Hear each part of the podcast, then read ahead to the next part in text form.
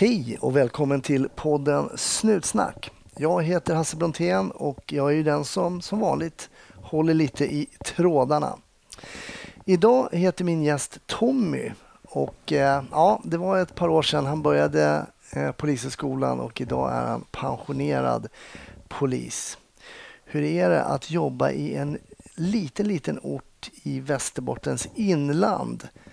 I ja, jämförelse med att jobba på ett ställe där det finns betydligt mer människor. Ja, det ska vi höra på alldeles strax.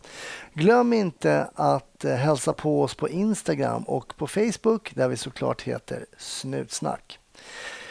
Glöm heller inte att prenumerera på podden via iTunes. Och gillar du den så skulle jag verkligen uppskatta om du la en bra recension.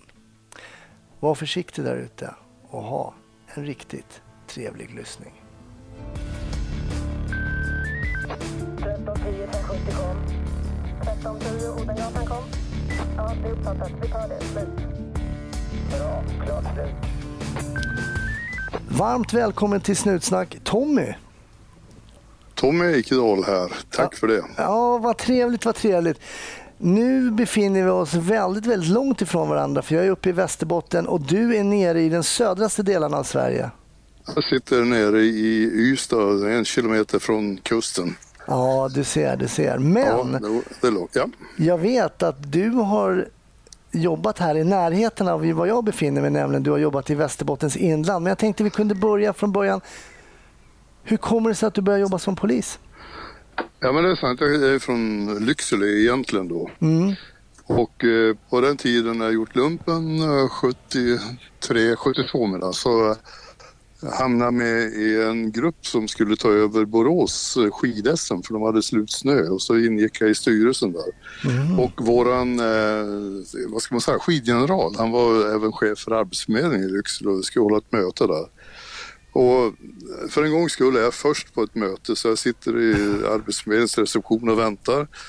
På receptionsdisken står det en liten folder, en hållare för foldrar. Och där står det polisyrket någonting för dig. Och jag fyllde i den där och la den på disken och sen började mötet. Och sen dröjde det en månad så blev jag kallad till anställningsintervju. Så på den vägen var det. Min tanke från tidigare var inte att bli polis, utan jag var mer teknikintresserad, fundera på migränmaskiner och lite sånt. Okej. Okay. Men... Och har inte ångrat mig en dag. Ja, det är så, så ett, kan man säga ett sekundbeslut då som gjorde att du blev eh, polis då? Ja, jag satt där i receptionen och väntade helt ensam och lite att göra, och så såg jag broschyren och så gick jag dit och fyllde i alla uppgifter. Så det blev fyrtiosju år inom polisen sen då. vad, vad, vad, vad låg polisskolan på din tid? Ja, det var ju det klassiska Sörentorp. Ja, det var så. Ja. Ja, så den fjortonde maj sjuttiotre då gick man genom grindarna och in i aulan och det var upprop, och sen blev det klassrum för kurser i C åtta. Hur, hur, vad ja. hade du för förväntningar då? När du liksom, för du hade ju, det verkar inte som att du hade det då som pojkdrömmen nu, men vad hade du förväntningar när du kom in på skolan och sådär? Nej, men när man började titta liksom vad det handlade om när man hade varit på anställningsintervju och så här, och såg ju att det skapade ett större intresse än vad jag kunde tro. Uh-huh. Och det här har ju på resans gång bara bekräftats. Det är, nej, det är ett helt underbart yrke. På varför tycker du att det är ett underbart yrke? Ja, men för det första är det kollegor, och speciellt på den tiden man började så var vi jämnåriga. Vi hade en fritid tillsammans som var otroligt bra. Sen, sen är det ju så att i, i det här, du har en arbetsgivare, men du har ju så otroligt många miljö, eller möjligheter att göra någonting som du vill göra. Mm. Allt från helikopter, hundförare, utredning, trafikpolis och ordningsavdelningen som heter då, som heter I G V idag. Men det, det finns ju så mycket att välja på om man tröttnar på något ställe. Ja, just det. Många... Så det, det, det är få förunnat att ha det så. Om du går på en, på en privat firma där du vet att det är den här maskinen som gäller och det är fyrtiosju år framåt. Men så är det inte inom polisen. Nej. Nej. Men jag tänker då när du gick skolan, fick du en känsla av vad du skulle vilja? Visste du till exempel var du skulle placeras någonstans? Eller? Ja, men det var ju även då god framförhållning i myndigheten. Måndagen innan vi skulle sluta fick man veta att du Tommy ska till Jakobsberg. Ja, det var, det var ju bra framförhållning. Oj då, det var så, sådär. Ja, det var så. Oj. Ja, nej, jag tror ingen rackare i vår klass visste veckan innan. Jo, måndagen innan fick alla besked om var de skulle någonstans. Men vadå, du hade ju din, då hade du ditt bostad. Det är klart, du hade ju pluggat så då hade du väl någon tillfällig bostad i Stockholm. Men du hade ju rötterna då i Lycksele då, då? Ja, mina rötter var i Lycksele då. Så att eh, bostaden då under tiden jag pluggade var i Sollentuna. Så det var ju rätt nära Sörentorp då. Ja. Ja, det var ett stort steg faktiskt att ta... Eh, Nej, det, och då var man på den tiden var man ju anställd från dag ett, så att det var ju, då hade man ju en fantastisk lön på sextonhundraåttio kronor i månaden. Sånt där, så det var, oj, sextonhundraåttio, ja. Det är ja. Inte att leka med. Nej, det, det går inte av för hacker inte. Nej. Men jag tänker det är också en, liksom, det är en ganska stor skillnad att jag menar, man tänker sig Lycksele som en mindre ort och sen komma till ja, jobba i Jakobsberg. Hur var den då liksom skiftet från den här mindre orten och kanske lite lugnare och så där till att ja, mer folk och, och så vidare? Och så ja, vidare. Men jag, jag förstår, men för, det var en stor omställning givetvis, absolut. Men den, i, som jag sa tidigare, att i och med att vi var många jämnåriga var i samma sits så vi hade, eh, jag vet inte om vi hade några utstakade förväntningar, men det var ju en fördel för oss då, som hamnade i typ Jakobsberg, men började på det som det heter ordningsavdelningen direkt och var ute och åkte på alla möjliga jobb i radiobil. Det var inte som då i Stockholms city att du satt på V D ett i receptionen eller i arresten, utan det var liksom pang på på en gång. Uh-huh. Och det var, ja, så mötte man gamla kollegor som liksom tittar på en. Ja, nu kommer från polisskolan, men du ska veta att du har lärt dig där. Det är något helt annat än vad du får lära dig nu. Ja, det var lite, ja. Ja, lite så var det faktiskt. Och det, det handlar mycket om hur man, vad ska man säga, praktiskt i många jobb kommer att få erfarenhet. Det är det som byggde på mycket, tycker jag. Hur blev ni bemötta som unga, unga poliser då när ni kom till Jakobsberg? Väldigt, väldigt bra. Det var absolut, det var... Ingen, visst, en del kallades rävar ett tag, men det gick mm. över fort. Men det var de nya då. Men det var, mm. nej, det var bra, mycket bra bemötande var det. Och på något vis så upplevde jag att vi hade bra chefer i de här grupperna vi hade också. Ja. Ja, nej, det var, och vi hade ju, som jag sa, privat då, såg vi på fridagar och spelade korpfotboll och badminton och lite handboll och sånt. Så att det var ett socialt... Socialt var det otroligt trevligt mellan kollegor. Hade du några tankar då? Jag menar, när du fick, när du fick den här informationen att jag ska jobba i Jakobsberg och så började du jobba där och det blir trevligt. Men hade du några tankar på vad du skulle göra? Ville du vara kvar där? Eller hur, hur alltså, tänkte du? Inledning, inledningsvis så var det, ville man ju liksom beta av och se vad det handlade om egentligen. För att det tog ju tid. Det enda jag visste att jag inte skulle börja på Krim. Mm. För då tyckte man att nej, man ville vara ute där det var, hände grejer och det var full rulle. Mm. Men om man då drar en linje, ålderslinje rakt över, så de sista tio och tolv åren var jag på Krim här i Ystad. Mm. Och då förstår man ju att jo, med ålderns rätt så är man inte ute och springer för mycket. Okej. Ja. Nej, det är väl bra att ha pigga ben där ute kanske. Förlåt? Det är väl bra att ha pigga ben där ute kanske? Ja, det är en fördel kan jag säga.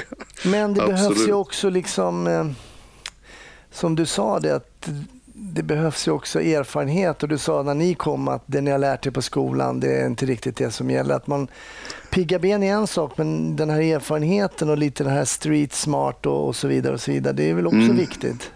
Men alltså övning och verklighet är en helt annan sak. Man kunde ha övningar om hur ett lägenhetsspråk går till och hur man ska sköta det, men sen visade det sig att lägenhetsspråken och sånt, det var ju helt olika varje gång man kom till ett lägenhetsspråk. Mm. Det kunde vara barn inblandade och lite sånt. Och, så att det var varje, var, varje sånt språk som var rätt tunga tycker jag, speciellt när det var barn inblandade. Mm. Det gjorde att det krävde en lösning just då. Mm. Då kunde man inte ta upp någon blå liten bok och säga men så här ska du göra, utan då, då fick man banne med lösare som det var då. Hur var det tycker du som ung polis att liksom komma in kanske hos ännu mer, om, hos äldre personer som har familjer och liksom kunna ja. styra upp. Hur kändes det då? Ja, men det, det, lite konstigt var det, för jag vet en gång när jag kom in på lägesspråk så tittade de här stora muskelbyggen på en och tittade, hörru du, vad skulle du lära mig om förhållanden? Ja, just det. Ja, så inte speciellt mycket, utan vill bara säga så att det inte är något brott och begånget och det är kanske någon som behöver hjälp. Så, så var det ju egentligen. Mm. Det var på den tiden man kände att mössmärket var framåt och gylfen stängd och så skulle man stå där som en liten pojke då och prata med en stor vuxen gubbe där. Ja. Ja, nej. Det, det, alltså det är ju svårt givetvis. Ja. Jag kan tänka mig att jobben var ganska varierande i Jakobsberg. Mycket varierande. Mycket, mycket varierande. Allt från småsaker, snatterier till våldsamma biljakter och våldsbrott och sånt där. Så att det, var, det var egentligen hela registret. Ja. Hur länge var du, hur länge var du där? Jag var där från sjuttiofyra till, när jag flyttade upp till Malå. Det var nog åttiotre. Eller då hamnade jag faktiskt uppe i Gällivare och sen Lycksele och sen Malå. Just det, för det är där vi har en liten connection, nämligen Malå är ju då min fru kommer från ja. Malå och min fru och din dotter har ju umgått sedan de var små tjejer. Ja, alltså, snacka om grannar, men det är det faktiskt. Ja. Och hennes pappa och jag, vi hade ju jaktintressen båda två, så det var mycket att surra om då. Ja. Men när vi är inne på Malå måste jag säga en sak. Alltså, ja. Jag tycker egentligen så här. Många poliser börjar kanske ha inget jobb t- sen tidigare. Mm. Hamnar ut i tjänst med uniform och sånt där. Och sen om du gör ett ingripande som typ Stockholm när man var sommarbarn på V D ett. Ja, du har en blankett för ditt namn och så skickar den vidare och så hamnar det rättfylla någonting på Krim och sen det liksom är det borta. Mm. När man jobbar i Malå så känner alla, alla vet vem jag var mm. eller är. Och jag kände ju många andra då och fick ju då ett tips till exempel om någon som var, brukar köra onykter. Mm. Så kände inte jag för att stå bakom en buske och hoppa på dem, utan jag ringde upp dem och sa, nu har ett tips, jag kommer kontrollera dig när jag träffar dig i bil eller lastbil eller buss eller vad frågan om. Mm. Och då det här, man vet om det skulle vara något utfall att man ska gå vidare med ärendet när man stoppar dem. Ja, det vet jag ju. Precis vad som händer. Du är yrkeschaufför, du blir av med jobbet och hela den här baletten. Det gör att man får en, en jäkla förståelse för folk egentligen. Ja. Det, det, men ändå, har man då gjort som jag gjorde, man pratar med dem innan och det händer. Ja, men de köper det och har fått sin varning. Men ändå, jag tycker att många kanske är för kalla mot människor i sin omgivning idag. Mm. Eftersom du har ingenting med dem att göra varken nu eller efteråt. Utan det är bara vispa under ett ärende. In i resten, ut i resten, ut på gatan. Hej då. Det där är intressant. Vi ska förklara också för de lyssnarna som kanske tänker på Malung eller någonting. Malå ligger ju då i, i en, mindre, en, ja, en av Sveriges minsta kommuner som ligger i Västerbottens inland. Stämmer. Ehm. Det ligger alltså åtta mil norr om Lycksele mot Norrbottensgränsen Arvidsjaur. I Lappland om man ska... Ja, ja det är i Lappland. Det är ja, Lappland, det är det. Ja. Ja. Men jag tänker, du säger det här då. Du kommer då från, då har du jobbat i Jakobsberg, du var en sväng i Gällivare också. Du kommer till Malå. Alla känner dig. Alla vet att Tommy jobbar som polis. Absolut, alla vet det. Men hur är det? Jag tänker bara gå när du går och handlar och, och, och sådär. Hur blev du bemött av folk i den här då mindre orten liksom? Alltså, vi hade, jo men hur bra som helst. Det är det som gör mig så varm i hjärtat.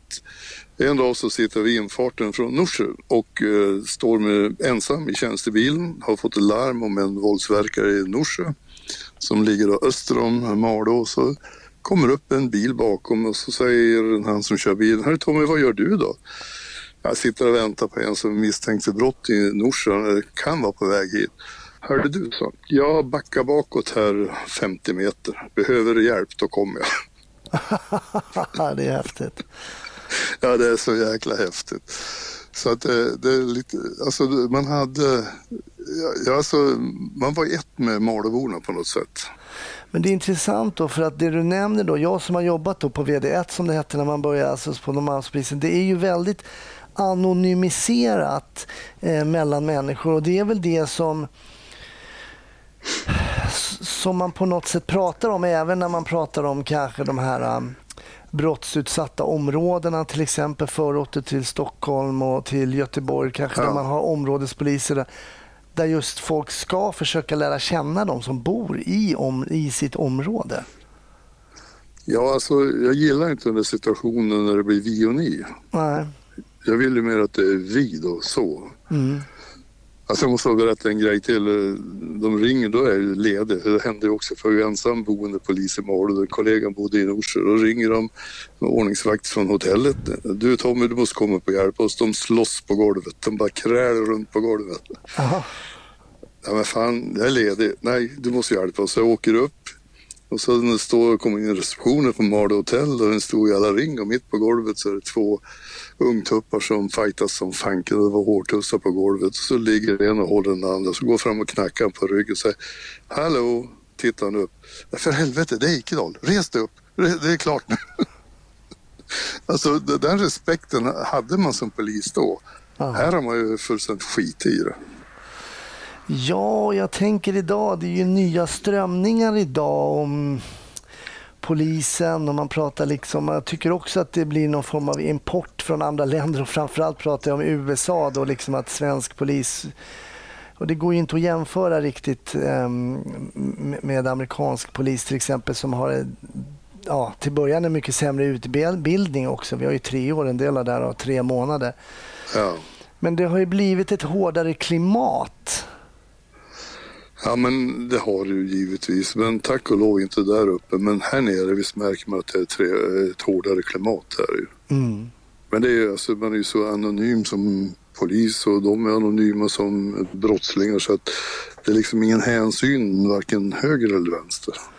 Men om fördelen med att jobba i Malå var då att du fick hjälp och folk eh, kände igen dig och behandlade dig med respekt, fanns det några nackdelar med att jobba sådär och vara igenkänd av alla och, och sådär? Ja, men det är ju också ibland alltså, när man blir störd en fredag, lördag kväll och så här, skotrar och kör på tomten för att det, det var en olycka nere på sjön och någon var rätt full och liksom man, blir, man är på det hela tiden på något sätt. Uh-huh. det, det, så är det ju. Men man känner ju samtidigt att man, ja, har man fått hjälp förut ger man hjälp tillbaka. Uh-huh. Så det blir en annan social kontakt så. Men vad hade ni för brottslighet i Malå på den tiden då? Var det någon... Ja, alltså det, det var ju trafikolyckor, rattfylleri, inbrott. Annars var det ju ganska låg brottslighet, men så var ju inte så många poliser heller om man säger så. Mm. Så det var, men det, det är lite, men jag tycker fortfarande att det vore nog nyttigt för många unga som hade haft ett jobb innan polisen att vara på ett sånt ställe ett år och liksom få se hur hur, hur kan man vara egentligen. Just den sociala biten. Att det även, jag menar, oavsett vilka människor du möter så det finns ju en människa bakom det här som inte är den du möter just då. Just det.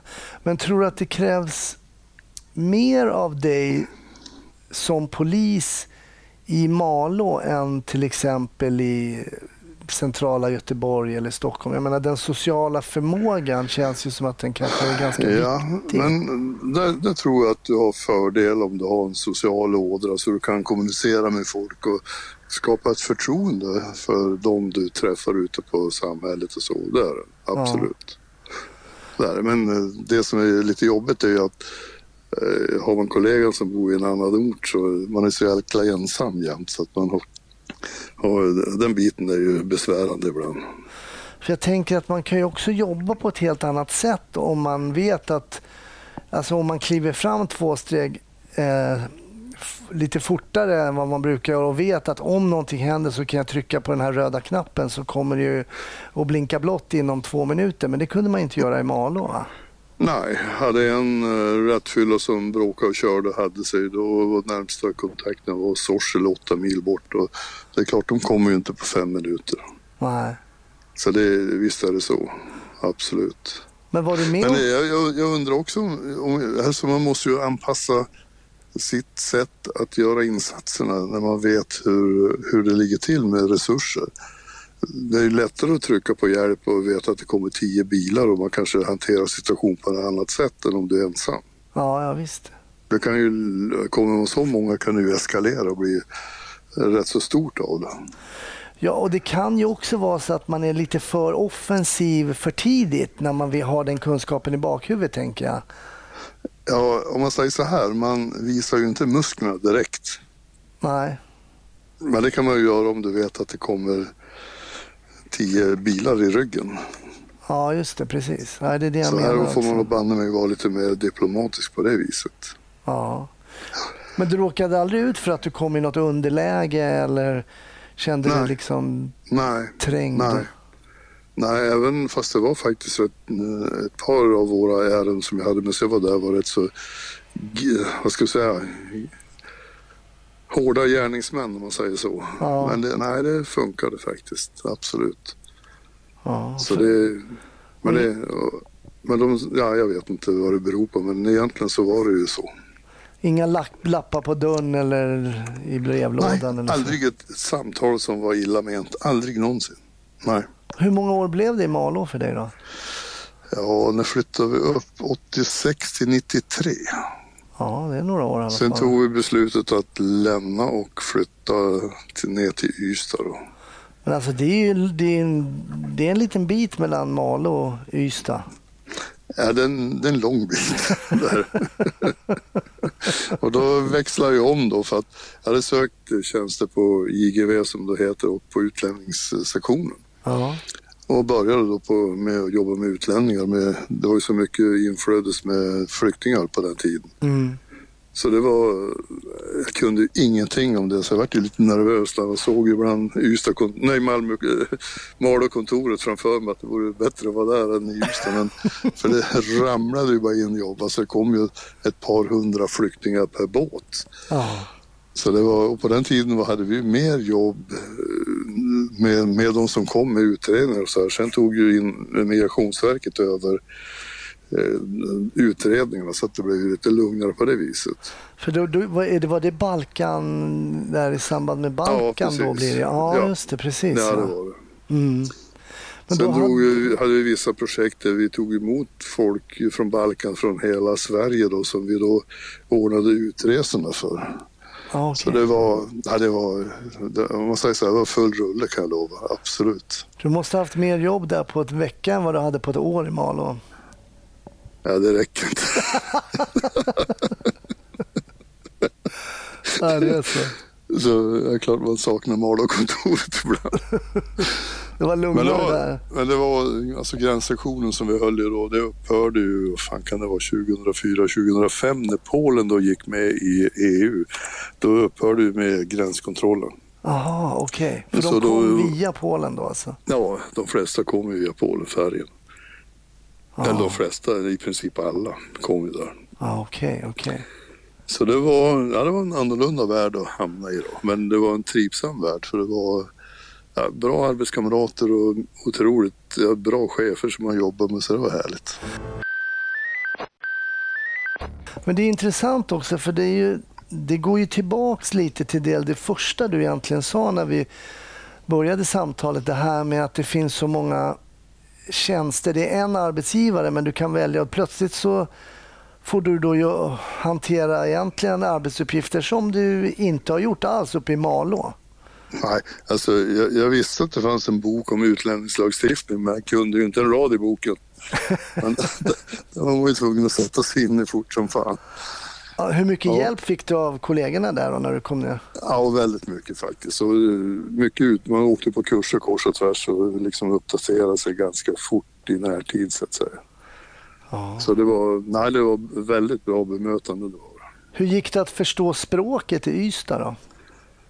Ja, jag vet inte, men jag fick en bok, det var svensk-skånsk ordbok. Jag tyckte efter andra veckan jag tyckte det var dags att lära sig. Men det låter fortfarande som att du har dina lite mer nordliga rötter kvar rent liksom med accenten. Ja, nej, men den, alltså, jag kan inte härma skånskan så det är bättre att behålla det man hade innan. Ja, just det. Just det. Ja, det, det, men det är ett svårt, en svår dialekt att härma. Men annars är jag väldigt förtjust i dialekter. Ja, det är så. Ja, ja det är det. Ja. Men hur länge blev det då på, på, på den här avdelningen som du med... Ja, det blev nog från tjugo... Ja, sen slutade nog tjugohundraåtta tjugohundrasju tror jag lämnade. Sen gick jag en vad ska jag säga, avrostningskurs och så gick jag över på, som vi sa då, för Krim, alltså på utredningsavdelningen här i, i Ystad. Mm. Så då började jag med utredningar. Har du jobbat med Wallander? Alltså, nej, men jag har smeknamnet av många. Alltså? Ja, en galen stockholmare bland annat. Nej, men... nej. Men sen kom ju det här som jag tyckte jag blev fundersam på. Det var ju den omorganisationen som drog igång. Uh-huh. Där blev jag väldigt fundersam egentligen. Och vart är vi på väg? Och så är jag lite idag också. Okej. Okay. Och då handlar det om utredare på Krim. Att helt plötsligt skulle alla kunna allt. Uh-huh. Istället för att en erfaren trafikutredare hade sina utredningar. För att hade jag fått, som alla skulle ha alla då, hade jag fått ett ärende om en E P A-traktor. Ja, det har ju tagit ett antal dagar att läsa in vad gäller här. Aha. Istället för att lämna ärendet till en som knäcker det där på tio minuter. Just det. Så jag känner att om man har det som exempel så är det så jag tycker många ärenden har blivit så. Okej. Okay. Så det är lite tungt tycker jag. Alltså vi, vi smetar ut kompetensen så att det... Jag tycker vi tappar, absolut. Ja. Det är svårt med en sån otroligt stor myndighet som polismyndigheten är. Ibland tycker jag det kändes när jag jobbade som att det är lite en koloss på lerfötter så att säga som har lite ja, svårt sen, om, om någonting är på väg åt, om någonting är på väg åt fel håll är det liksom ingen som bromsar i, i vettig takt heller utan det bara rullar på. Ja. Jag tänkte på det datasystemet som vi ska ha som hade en plattform i Siebel. I utredningshänseende och ingen ville ha det men några chefer de drog ju det och höll upp hos rikspolischefen och tyckte det var ett jättebra program som egentligen som jag förstått det var ett, någon form av lagervaruprogram från ja, exempelvis IKEA. Oh. Men tack och lov så skrotade de allting då så att det blev ju ingenting men det har ju kostat över tvåhundra miljoner då både i, i den biten och i utbildning och övertid och lite sånt. Oh. Men nu har vi kvar vårt gamla system som jag tycker är helt fantastiskt egentligen. Ja, okej. Okay. Jag kommer ihåg, vi hade ju någon M O A R, var det någonting på gång på min tid. Det var någon sån mobilt operativ arbetsrutin och sånt där, men det lades ju också ner. Jag tror ja, men det var jag... samma fenomen där. Då ja. Hade ju en uh, chef här nere som hette uh, Garlash, Ulrik Garlash, införandeansvarig och det skulle vara så bra. Det funkar ju inte en minut. Nej. Nej, det där är ett problem. Det, det, det, ja, det är inte alltid det effektivaste. Och som du säger, ibland kanske någon också behöver stå lite på bromsen då. Nej, men alltså, jag tror det var ett hierarkibekymmer där. Att ett problem som finns blir utsuddat på vägen upp. Mm. Och så ska man genomföra det i alla fall istället för att ha verkligheten framför sig. Mm. Mm. Och det, det är tragiskt tycker jag. Ja. Ja, jag tror att det där är ett problem som alla stora myndigheter brottas med. Att liksom det och sen när man då ska göra en omorganisation och tillsätter chefer som inte är poliser, de kommer från andra myndigheter. Ja, redan då bör man undra vad är det här på gång? Mm. Alltså en, en som har varit med om, som Anders nu Tornberg, han vet ju om man puttar på bricka A, då vet han vad som händer med bricka Ö.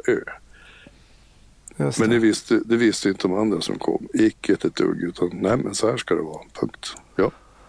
Tror du att det är viktigt för um, den, ja, polisen på gatan så att säga att den högsta polischefen har varit polis och själv gått och, och patrullerat? Ja, så, på något vis så tror jag på det. För jag läste en artikel för något år sedan i Dagens Nyheter där man eh, berömde försvarets eh, omorganisationer och förändringar. Och det var ju i stort sett, alla väl började i stort sett i materialförrådet och gått uppåt och mm. kunde allt vad man höll på med. Men så upplever jag inte att det är inom vår myndighet idag. Nej. Jag tror ju i och för sig om, jag tror till och med allmänheten skulle reagera om vi låt säga att Dan Eliasson blev ÖB. Mm. Eh, då skulle man kanske tänka att det kanske hade varit bra om man hade haft militär erfarenhet innan. Nu var ju han rikspolischef innan men då tror jag man skulle reagera på det och det, det kanske finns någonting där som gör att det finns fördelar att ha gått liksom den här vägen upp. Ja, nej men alltså bredden på kunskapen från djupet och uppåt, den tror jag är jätteviktig. Sen tror jag också att en del blir lite sönderchefade på vägen. Man tappar liksom kanske det polisiära och blir mycket, mm. väldigt mycket chef och lite mindre polis med åren. Men det, det är en annan femma. Men sen tror jag de som är under de här cheferna, alltså ska du komma uppåt så får du inte vara för kaxig, för då är du satt åt sidan. Ah, okay. Mm. Och det, det är ju också ett problem. Just det. Mm. Jag brukar ju fråga min gäst om ett, en händelse som man varit med om eller ett ärende man har varit med om som polis som liksom finns kvar i minnet. Du har ju fyrtiosju år. Ja. Vad, vad, vad ja. finns i minnet när man har fyrtiosju års polistjänst? Alltså de är så jäkla många så att jag har svårt att sortera ut dem. Men en som har fastnat i mitt hjärta, den är inte dramatisk. Det handlar mer om föräldrar, hur de hanterar sina barn, vad de säger till sina barn när de gör vissa saker. Mm. Och hur barnen förmedlar det här vidare. Då. Mm. Det här var uppe i Västerbottens inland. Vi jobbar en påsk på sån här fjällkommendering. Mm. Och vi bor i turiststugor som låg som en halvmåne på det här området. Och vi har ju våra polisskotrar parkerade vid vår stuga, så det var ju tydligt vad vi jobbar med. Mm. Och sen torsdag kväll, så skärtorsdag blir det då givetvis, så knackar på dörren. En tjej, sex år, och en kille, fyra kanske, kommer in. Och så förstod vi att nu är det dags att ta fram godispåsen och prata lite. Mm. Och så när vi har stått där en stund så säger tjejen, du... Min pappa, han kör bil utan bilbälte. Oj, gör han? Så vi pratade lite om det. Och så var vi klar och trodde att de skulle gå. Och så stannade killen och säger, du polisen, tittar på mig. Du, när vi är ute och fiskar på fjällen, vet du vad min pappa gör då? Nej. Han dricker sprit. Och så kör han skoter. Oj. Ja, det var ju inte bra. Och så pratar vi vidare och så ser han liksom hur han lurar polisen och säger, här är det polisen. Han kissar innan han kör hem. då, då hade alltså grabben förklarat för att det här är inte tillåtet. Och pappan ljuger för barnet och säger att han tankar av sig. Och jag tänkte, aha, vad får vi för barn när vi gör så här? Ja, oh, just det. Han menar på att då man kissar, då har man inte spriten kvar. Då kan man Nej, köra. Nej, han hade kissat ut spriten. Det var så han menade. Ja, oh, jag förstår. Och det, där, det, det var både gulligt och beklämmande. Så att det, det är en sån sak som har fastnat i, oh. i huvudet på. Men sen på morgonen när vi ska köra iväg så ser jag ju att han håller på med skoten där pappan och är på väg. Så jag hade en jävla lust att köra förbi och säga, du, glöm inte att kissa innan du kör hem. Ja, jäklar. Oh, bara för att han skulle känna sig avslöjad. Ja, men lite tragiskt samtidigt. Ja, precis. Ja, det är också, jag vet inte vad man tänker som kanske som son och sådär när man kommer på att pappa under alla år har kört rattfull liksom. Ja, nej, men det är ju det det handlar om. Ja. Ja. Hur, hur... Räcker det om jag blir arton och kissar innan jag kör bilen hem? Är det okej okay då? Ja. Ja. Hur mycket, många, nej, det... hur mycket rattonykterhet är det med skotrar? Svårt att säga, för det blir ju så svårt att kontrollera. Det är, mm. det är inte så enkelt att veta hur många som gör det, men visst förekommer det. Absolut. Ja. Det gör det. Ja, det är intressant. Barnen tar ju med sig mycket av det vi säger och framförallt också mycket av det vi gör, om man ja. såklart. Men hur har du hanterat alla? Jag kan ju tänka mig, som polis så kommer du ju inte undan att se liksom samhällets skuggsidor, också de här otäcka sakerna som man har lite farhågor inför på skolan och sådär. Hur har du hanterat att se ond bråd död och familjer som kanske blir av med familj? Hur har du liksom hanterat det personligen? Alltså, min tanke går vidare på en julafton när vi kommer på ett lägenhetsbråk. Mm. Och mamman kommer gråtande och säger att nu har mannen tagit bilen och kört, han är onykter. Mm. Fortsätter in i rummet, det sitter ett gråtande barn mitt i rummet, alldeles blöt. Och akvariefiskar som hoppar runt om honom, för då har pappan slagit sönder akvariet så drog han. Oj. Och så det är, en, det är så jävla stark bild att se där framför sig. Oh.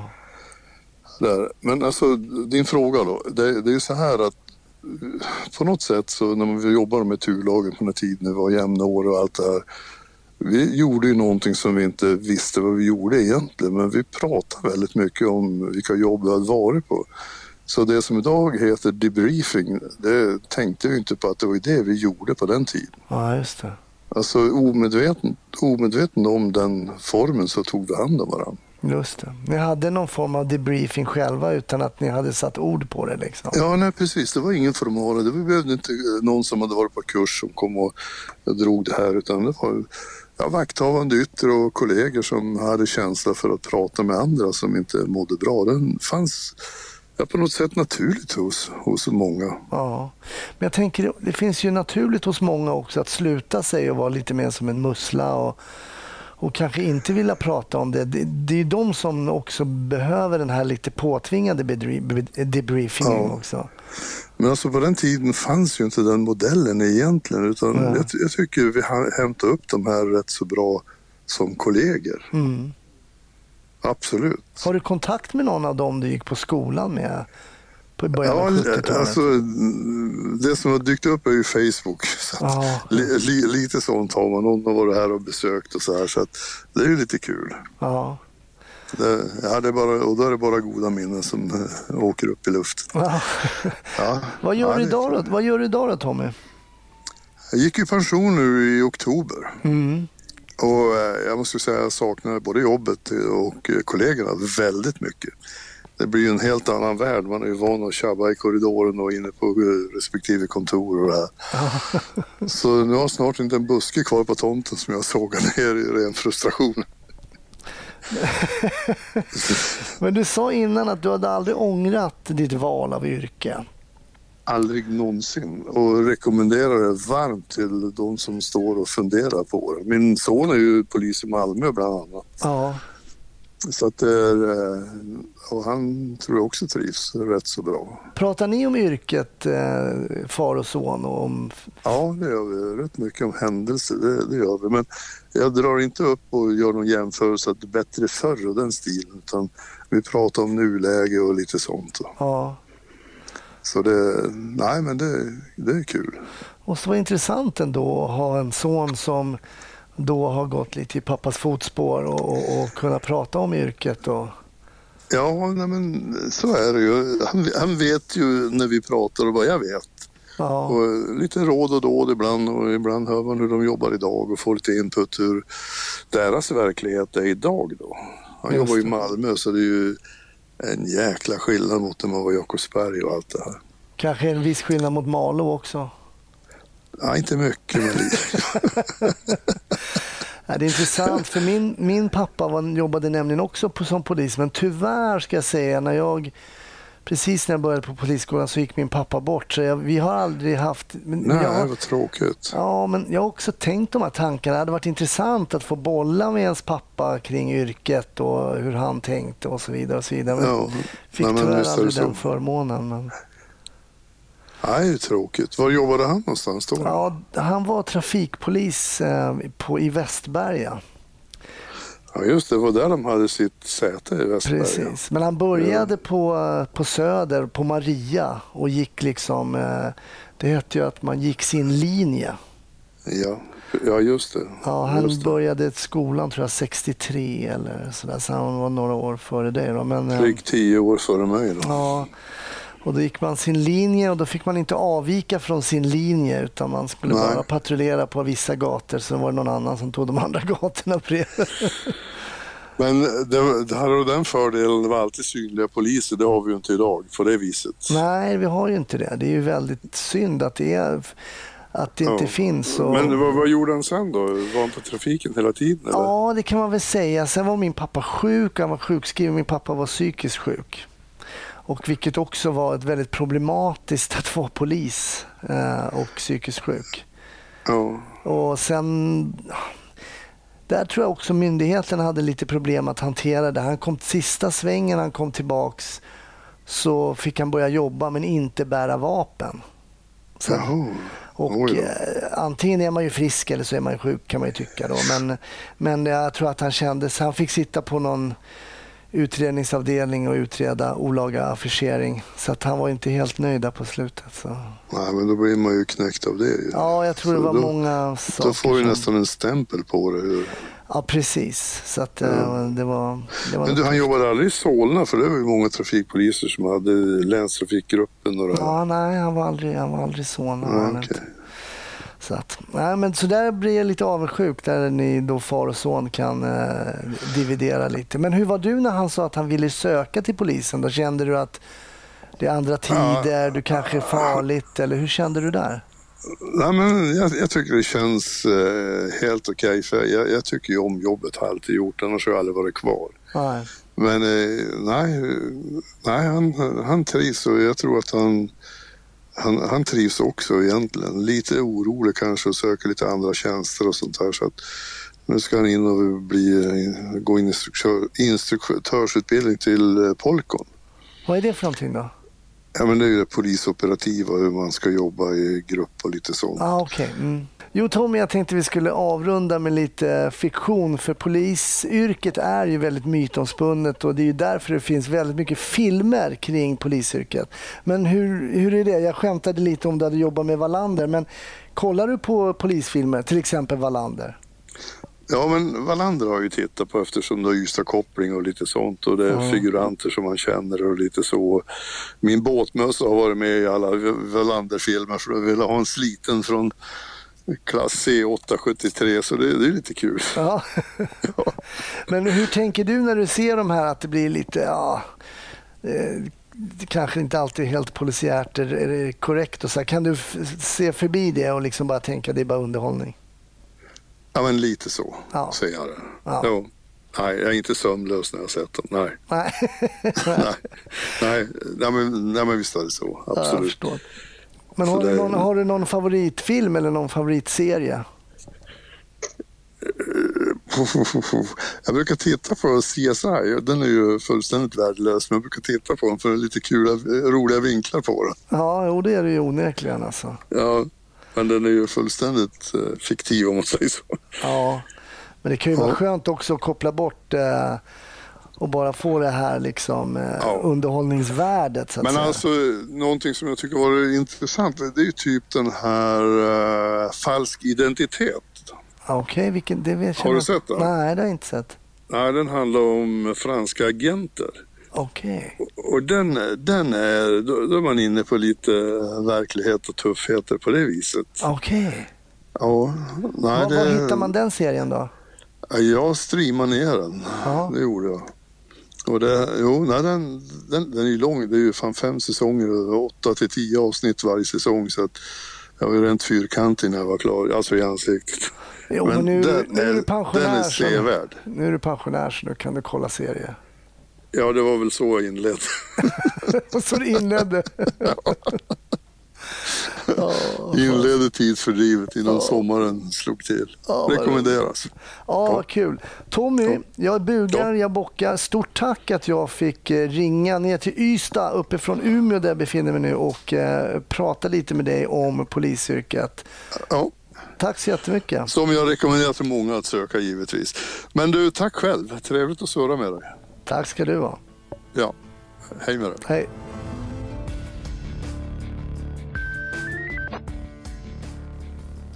Tack för att du har lyssnat på Snutsnack. Det är ju bara en vecka mellan avsnitten så jag hoppas att vi ses i nästa. Ha det fint. Hej då.